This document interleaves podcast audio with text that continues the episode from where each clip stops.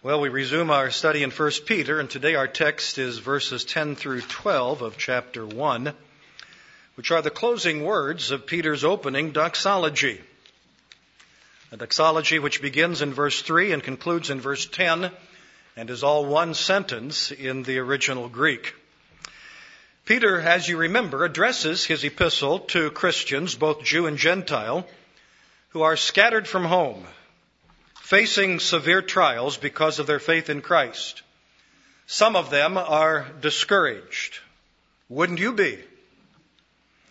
If you had forsaken all to follow Christ and are now deprived of some of the basic necessities of life, wouldn't you be discouraged? If you left father and mother, sister and brother, home and lands for Christ's sake and the gospel's, and had not as yet received a comparable return, much less an hundredfold in this life, wouldn't you tend to be discouraged? And so Peter is writing, among other things, to encourage these discouraged saints. And he is showing them that the spiritual blessings which they enjoy are far greater than anything envisioned by the Old Testament prophets and even by the angels. And in our text today, there are three great truths that are designed to lift your spirit, to strengthen your soul in the Lord. And they are the following. Number one, if you are a Christian, you are heirs of an accomplished salvation. Number two, if you are a true believer in Jesus Christ, you are the recipient of new covenant fulfillments. And number three, if you are a born again child of God, you are the objects of intense angelic interest. We are heirs of an accomplished salvation. Peter writes in chapter 1, verses 10, 11, and 12, Of this salvation, the prophets have inquired and searched carefully who prophesied of the grace that would come to you.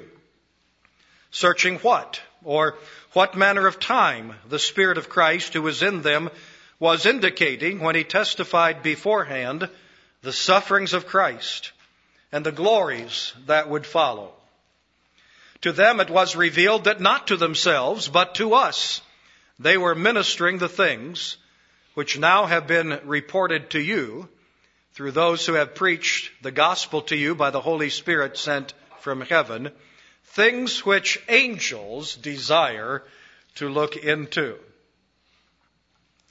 If you are a child of God, dear friend, remember that you are an heir of an accomplished salvation. Of this salvation, the prophets have inquired. Of this salvation. And this salvation is referring, of course, to what Peter has already told us about salvation in the first nine verses of his epistle. Peter is saying, let the world glory in its temporary pleasures, but you have something which is far better. You have something which is lasting. You have a salvation which is beyond description. And what is that salvation like? And this will be by way of review as we dip back into some of the verses that we have looked at previously, but of course, most of that was in September and October. And so it's good to remind ourselves what has gone before. And so let us consider five aspects of this salvation which ought to encourage the heart of every believer. Number one, remember that your salvation was planned in the eternal counsels of God. Verse 1 says, Peter, an apostle of Jesus Christ, to the pilgrims of the dispersion in Pontus, Galatia, Cappadocia, Asia, and Bithynia, elect, according to the foreknowledge of God the Father, and sanctification of the Spirit for obedience and sprinkling of the blood of Jesus Christ. Elect according to the foreknowledge of God. This tells us that our salvation was planned in the eternal counsels of God. What you have experienced that you call salvation is no passing fancy. It is no fleeting happenstance. It is not, if it is genuine, it is not merely some passing emotion that has overcome you for a while. No, this is something that was planned by Almighty God before He created the universe. As Pastor Latour wrote, before he formed the universe from nothing, and in his image made the human race, the triune God composed redemption's story to satisfy his righteousness through grace. God planned the salvation before he created the universe. And therefore, if you are a child of God, you are an heir of salvation, chosen according to the foreordination of a sovereign God. If you are a Christian today, you are a Christian because you were chosen by God to be His own before time began. What an awesome truth. What a humbling truth. What do a few temporary trials mean in the face of truths like this? Planned in the eternal counsels of God. But secondly, accomplished by the finished work of Christ. Blessed be the God and Father of our Lord Jesus Christ, who according to his abundant mercy has begotten us again to a living hope through the resurrection of Jesus Christ from the dead. And that follows verse 2 that tells us that we were chosen by the foreknowledge of God for obedience and sprinkling of the blood of Jesus Christ. In other words, not only was our salvation planned in eternity, but it has been accomplished in time exactly according to God's perfect plan. And from our vantage point, it has now been accomplished by the coming of Christ, by His perfect life, by His death upon the cross, by His resurrection from the dead, which now is 2,000 years ago. It has been accomplished. When Christ said upon the cross, It is finished. It was finished. And therefore, that salvation planned in the eternal counsels of God before the world began has now been accomplished finally and fully by Jesus Christ, who died upon the cross of Calvary and rose again from the dead. Christ lived to earn a substitutionary righteousness. Christ died to pay a substitutionary penalty. Christ arose to guarantee our life. Why didn't Christ just come into the world the day of his crucifixion and die on the cross if all that was necessary was his death? Well, because that's not all that was necessary. His death pays the penalty for our guilt, but his life of righteousness gives us the imputed righteousness which we need.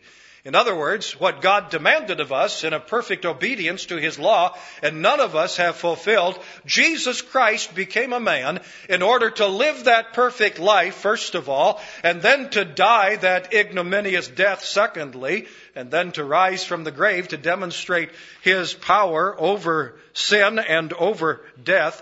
And He did that so that when we believe in Christ, His earned righteousness might be transferred to our account, and his vicarious death might also be applied to our sinful record, and therefore we might have a perfect salvation.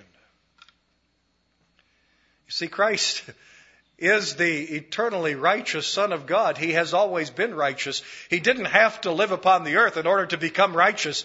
He is and always has been and always will be perfectly righteous, perfectly holy. He is God, but he became a man and lived a man's life of righteousness. Because we are men and women who have that very required righteousness of us. And we have failed miserably.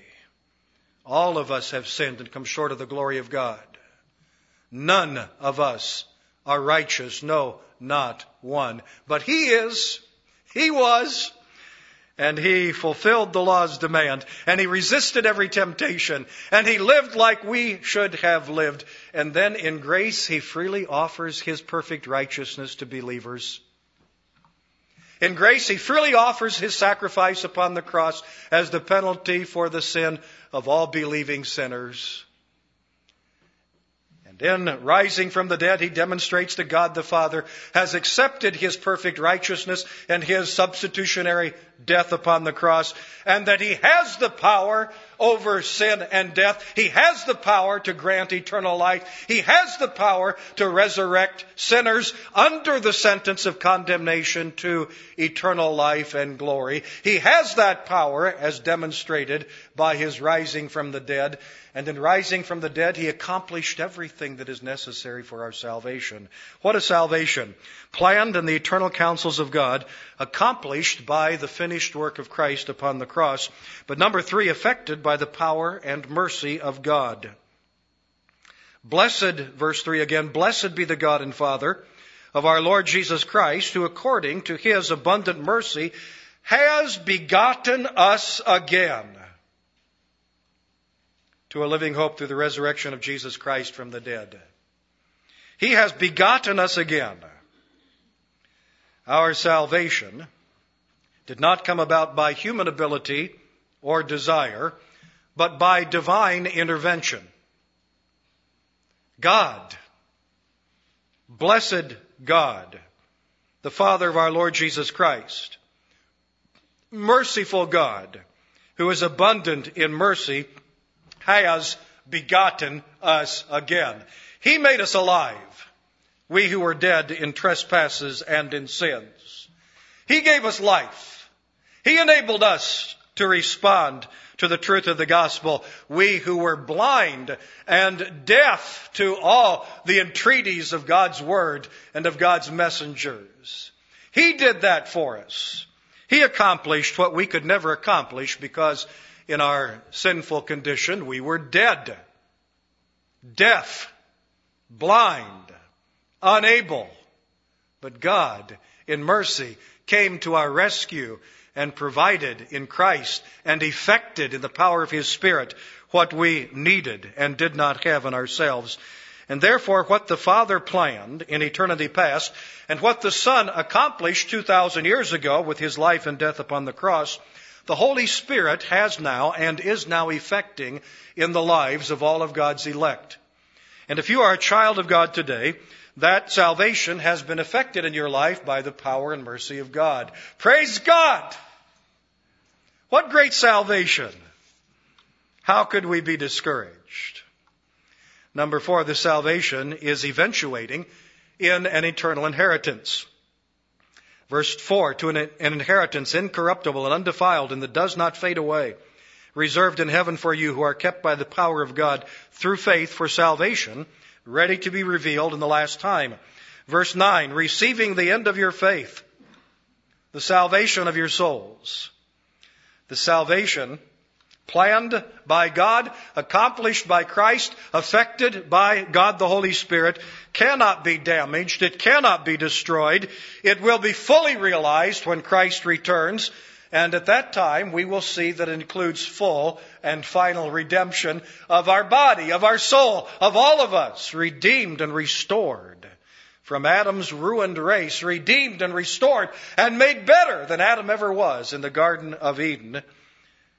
And that eternal inheritance is yet ahead. We haven't received the fullness of it yet. It is yet ahead, but we see glimpses of it now, and we know that it is being preserved. It cannot be damaged. It cannot be destroyed. It cannot be diminished. It's reserved in heaven for those of us who believe in Jesus Christ. What a great salvation. This is the salvation that Peter's talking about. Of this salvation the prophets have inquired and searched carefully.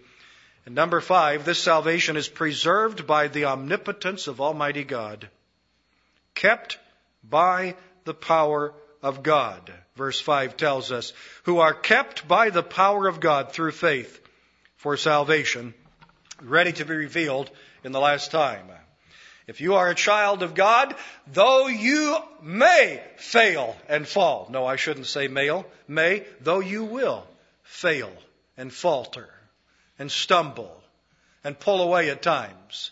You are kept by the power of God through faith, not kept by your own intense desires, not kept by your own free will, though God exercises our will to desire to follow Him, and our will is very much involved. But dear friends, that's not the key. You are not kept by your will. You are kept by the power of God through faith. Now that's the kind of salvation that Peter's talking about. That's a pretty good salvation, isn't it? And so if you are a child of God, you are heirs of an accomplished salvation. But number two, you are recipients of new covenant fulfillments. And in some ways, this is reinforcing what perhaps was said in our first point. But Peter makes a great point to demonstrate the desire of the Old Testament prophets to understand and to experience what we have and they did not have and could not have. Listen again as I read verses 10 through 12. Of this salvation, the prophets have inquired and searched carefully, who prophesied of the grace that would come to you. Searching what? Or what manner of time the Spirit of Christ who is in them was indicating when he testified beforehand the sufferings of Christ and the glories that would follow. To them it was revealed that not to themselves, but to us they were ministering the things which now have been reported to you through those who have preached the gospel to you by the Holy Spirit sent from heaven, things which angels desire to look into. If you are a child of God, you are a recipient of new covenant fulfillments. Now make no mistake about it. Old Testament believers share in the very same salvation that we do. Salvation is always and only by the blood of Jesus Christ, whether Old Covenant or New Covenant. Salvation is always and only by grace through faith, whether Old Covenant or New Covenant. And furthermore, God's salvation redeems one united and restored people unto God. All one body we. That's very true. But as Peter points out in our text today, Old Testament believers did not experience the same level of understanding nor fulfillment which is our experience today. They were searching uh, for that salvation which would come to you. Verse 10. They were talking about a salvation that was not to themselves, but to us. Verse 12. And in this we learn that the New Testament fulfillments are a great advance over the Old Testament promises. It is true that salvation has always and only been by the blood of Christ. But Old Covenant believers didn't see that as clearly as we do.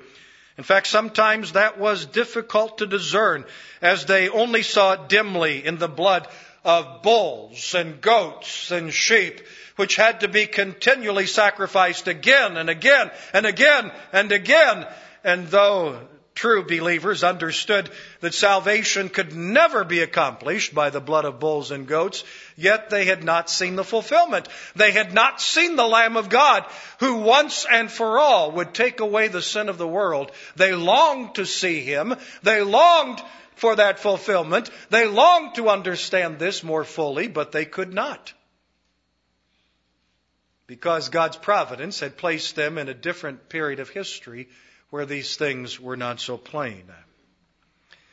And though salvation has always and only been by grace through faith, yet Old Covenant believers, as we know, were kept under governors and tutors until Christ, and they didn't have the freedom that we have, and they didn't have the full understanding of grace that we have. Salvation has always been by grace through faith, but it was not so plain to them. It did not seem so gracious to them, for they were hemmed up. In those 600 requirements of the Mosaic regulation. And it was difficult at times for them to understand the graciousness of this wonderful salvation effected by Jesus Christ. And though salvation redeems one united and restored people of God, it was difficult for those old covenant believers to understand the glories of the church, particularly Gentile inclusion without circumcision, without feast days, without dietary regulations. How can this be? We see glimpses of this spoken about in the Old Testament scriptures, but how can this be? What does this mean?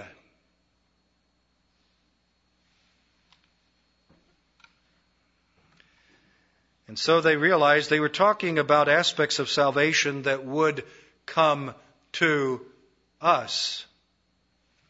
They were talking about salvation that was not to themselves, but to us. Yes, the same salvation to them, but the fulfillment of it, the fullness of it, the understanding of it, not to themselves, but to us. And so Old Testament believers did not experience the same understanding and did not experience the same fulfillment which we enjoy today. The Old Testament prophets longed to understand what we have today and what we all too often take for granted. Searching, verse 11 tells us, what or what manner of time the Spirit of Christ who was in them was indicating when he testified beforehand the sufferings of Christ and the glories that would follow. Searching they desired to know the time of the Messiah's advent. Searching what manner of time. They knew that a Messiah must come. The scriptures told them that. But they longed to know when he would come, and they did not know. They desired to understand the circumstances of his life and his accomplishments upon the earth. Searching what? What circumstances? What, what, uh, what are the details of this life of this one who is coming? When is he coming and what will he be like? And what, what's going to happen in his life? And who is his identity? And, and how does all, all this come together? All of these prophecies and predictions, which some of which seem contradictory, but we know they're not. And it's very difficult to pull them all together and they were searching and longing to know. Very much like many of the prophecies that refer to his second coming that we have difficulty pulling together now. Details that sometimes seem to be contradictory. And we long to know how are all these things going to be pulled together? They will be perfectly just like all of the Old Testament prophecies concerning the first coming of Messiah will be or were already pulled together perfectly in the coming of Christ. But they couldn't see that. But they longed to. They desired to so greatly. They desired to understand the meaning of his sufferings, which we have the privilege of understanding today. When they testified beforehand the sufferings of Christ, they talked about it, they wrote about it, but they did not understand very much about it. They looked into the scriptures. They went clear back to the book of Genesis, no doubt. And they saw that in that first proclamation of the gospel, that there would be a bruising of the heel of the woman's child, the Messiah, who was going to come and be the Savior. That was his suffering.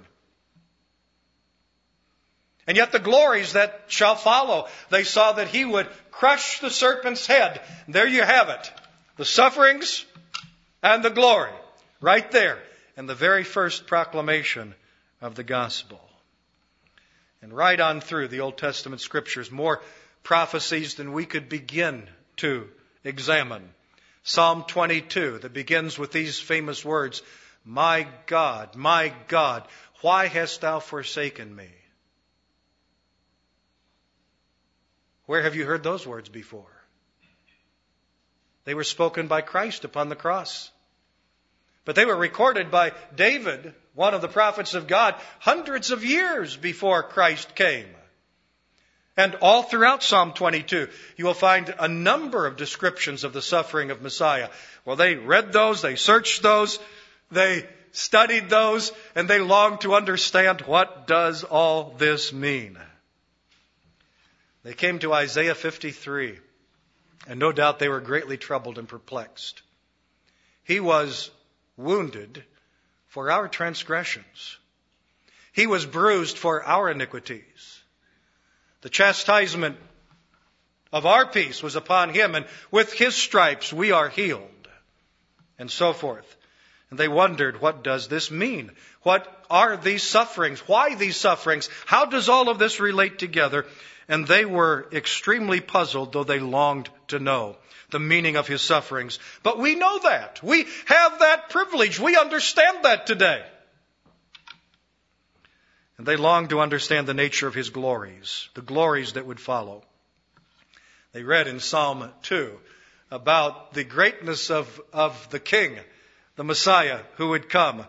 And they read in Psalm 110 that God Jehovah said to his son, this day have I begotten you, and you are my, my son, and, and are sitting upon the throne. And they scratch their heads in puzzlement. What does all this mean, and how do we understand all this? They read Isaiah's prophecy. Unto us a child is born. Unto us a son is given. And the government shall be upon his shoulder, and his name shall be called Wonderful Counselor the mighty God, the everlasting Father, the Prince of Peace. And of the increase of his government there shall be no end. And they looked at that and they said, How can you pull these things together? The suffering Messiah is crying, My God, my God, why hast thou forsaken me? And the reigning Messiah, who is King of kings and Lord of lords, and the governments of the entire universe rest upon his shoulder. We know it's true. We know it's wonderful but we do not understand it. They longed to understand it, how greatly they desired to know these things. And yet we have these things today, and I'm afraid many of us don't even value such wonderful truths. To us, it has become just common knowledge, common understanding. Yes, I've heard that before, so what? So what?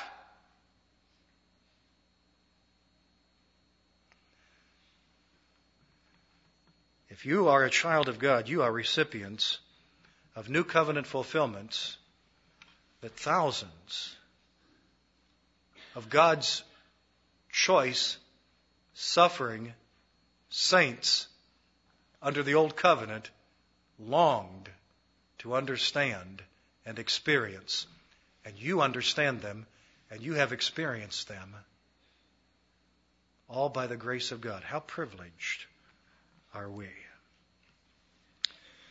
But then, number three, if you are a child of God, you are the object of intense angelic interest. Things which angels desire to look into. Those who have preached the gospel to you by the Holy Spirit sent from heaven, things which angels desire to look into. And this becomes more mysterious yet. This is the capstone, actually, of Peter's exaltation of the greatness of God's salvation. Not only is it a salvation that the Old Testament saints long to understand, but this is a salvation that God's holy angels long to understand.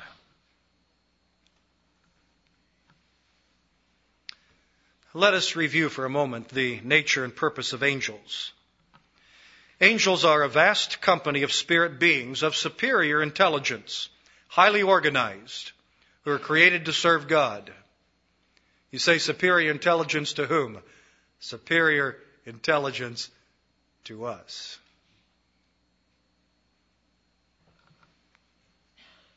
Many of them, as we know, rebelled, following Satan, who was at one time the highest archangel, and who coveted the position of God and desired to take God off his throne.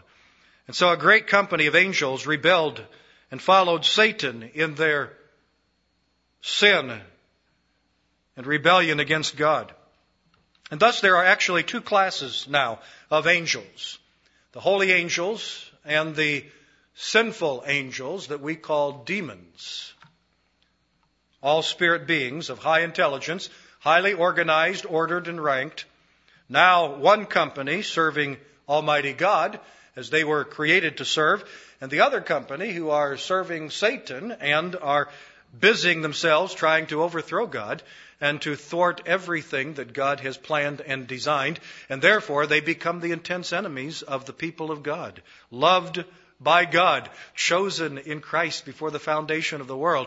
Anyone who is so favored by God, you can be sure, is the object of the intense hatred of the fallen angels.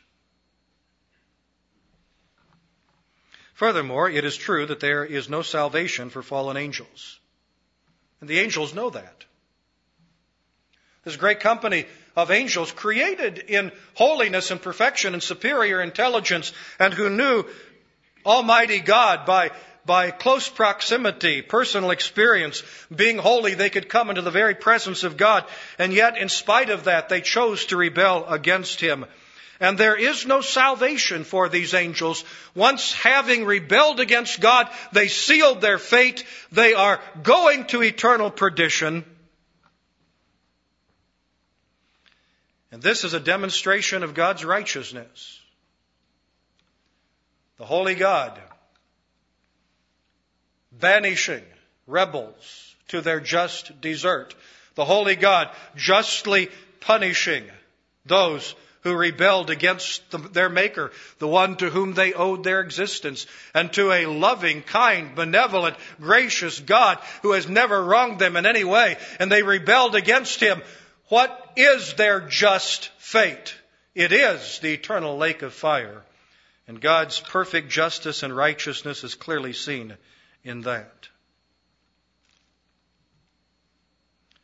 But what is amazing is that in the case of rebellious sons of Adam, human beings created in the image of God, of high intelligence, and also created for the purpose of serving God, created with the ability to commune with God, who also rebelled and sinned against Him and deserved the very same fate as all of the fallen angels. God has in grace effected a plan of redemption whereby His righteous justice is in no way violated. And yet, in mercy and love, He rescues a vast company of Adam's fallen race unto himself, redeems us out of our sin, saves us from ourselves, saves us from our own sinful rebellion, and demonstrates his grace. No such grace shown to the angels, and they know that. Furthermore, the holy angels know God's design to redeem this vast portion of Adam's fallen race, and they delight to assist in this work, as they delight to assist in every work of God that they are given opportunity to participate in. And so it's not surprising that at the birth of Christ we find great angelic activity. And throughout the lifetime of Christ we find great angelic activity as the angels who ministered to him after his temptation in the wilderness. And at the resurrection of Christ we find great angelic activity for they are hovering around their maker and they are peering into this amazing work of redemption which God is effecting in the lives of fallen sinners. But they are perplexed in trying to understand the full nature of human redemption. These angels desire to look into things which angels desire to look into. A word which means strong interest or craving. Desire to look into. The idea is to bend over to examine more closely. They are looking, peering, studying, like looking in a microscope. They are studying with the most intense interest possible what is going on in this work of saving sinners. They are peeking in as an outsider looks in a window, unobserved by those who are inside. In that way, the angels are peeking into the work of redemption as outsiders who long to understand more fully what God is doing in the lives of His redeemed people. But you see, they have not experienced divine salvation. They are holy angels. They do not need salvation. Nor have they experienced such great mercy and grace as we, who are the redeemed children of God, have experienced, because again, as holy angels, they have not needed such great mercy and grace. They know God to be gracious and loving and kind. They know that to be true, but the depths of mercy, the greatness of grace, the magnitude of the love which God has poured out upon sinning human beings, angels have not experienced, cannot understand, and frankly, I'm, I think wonder why God would do such a thing as that. But if God does it, it's good. They delight in His doing it, and they delight to be involved in it. But they are intensely puzzled. Such great mercy, such great grace, such great wisdom, such great power, all brought to bear upon such undeserving creatures. And angels are therefore more interested in salvation than men are.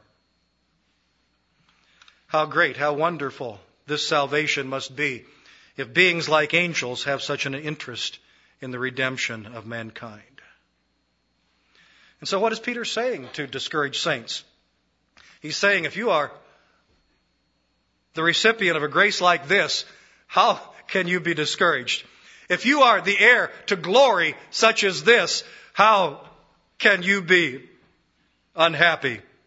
If you have received fulfillment of salvation like this that the Old Testament prophets long to understand, and you have come into the fulfillment of it, how can you possibly complain? If you are the object of divine involvement where God has sent His Spirit from heaven to quicken you to life and to bring you by faith to the Lord Jesus Christ, how can you possibly be discouraged? If you are having operating within your soul a salvation which totally amazes the angels, and they desire to understand it and cannot, then why should you be discouraged? All of this that Peter has described in salvation and far more is mine, is yours through faith in Jesus Christ. I am an heir of this salvation, not because I'm rich, though now I am, and that will be more clear in the ages to come. And not because I'm smart, though now I am beginning to have some real wisdom and understanding, which will continue to grow in the ages to come.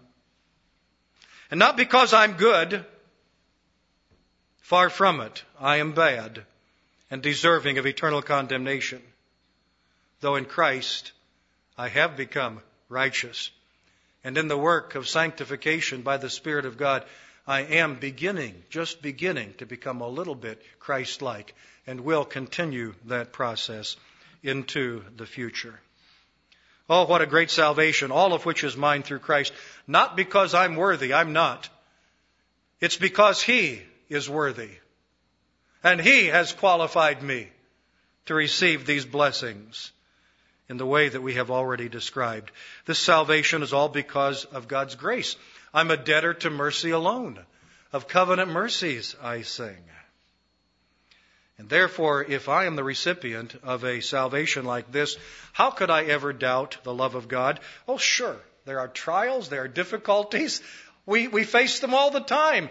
But why do they cause us to doubt the love of God? If you have all this, how could you ever doubt God's love for you? If I am the recipient of salvation like this, how could I ever question God's wisdom? Well, there are many things I don't understand. And I often don't understand what God is doing and why. But when I see what God in His wisdom has already effected in this great redemption, how could I ever question that He is the eternally wise God? Glory be His name. Having a salvation like this, how could I ever complain about my circumstances? How could I ever look at those around me and say, but look at him, but look at him? Ha ha. Look at what you ought to have. Look at what you deserve. Look at where you ought to be. And then begin to praise God eternally for what His grace has bestowed upon you and me, undeserving. And if you are here this morning and do not know yourself to be a recipient of such grace, with salvation as great and gracious as this, Why do you not forsake all else in order to obtain Christ? What do you have that compares to this? What do you desire that is better than this? What do you have that you would rather hold on to than to have Christ? Why don't you sell all you have and buy the field and obtain the great pearl, which is Christ and the salvation which comes in Him? Leave your rags behind. Leave your sins behind. Leave that which is driving you to eternal destruction behind. And by faith reach up and receive the salvation which is poured out graciously in mercy upon all those who will turn from sin and self in order to receive Christ. Why would you be left outside the gates of a salvation as wonderful as this? Shall we pray? Well, gracious God, how kind are all your ways to me. I was at enmity with you. I would still be your enemy if you had not bridged the gap, if you had not broken down the walls of my resistance, if you had not entered my darkened soul, if you had not brought me to Jesus Christ tenderly, effectively, persistently, by the cords of love and by the operations of grace. Lord, what you have done for me, you have done for many, if not most of those who are in this room today. We give you praise, O Lord. You have done this for literally millions of sinners down through the centuries and are continuing to call sinners unto yourself. What a gracious God you are. Who is a pardoning God like you? Why do you suffer rebels like we are to come into your presence and to be made your sons? Why would you want us around? Oh Lord God, we do not understand, but we delight in such great salvation and we bow in humble adoration and faith and love. Oh Lord, forgive us for our complaining spirit.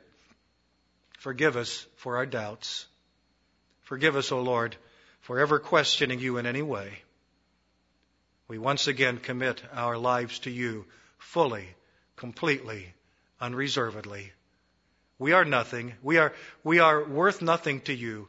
But, O oh Lord, take us, we pray, and make us what we are not, and what only your grace can make us to be.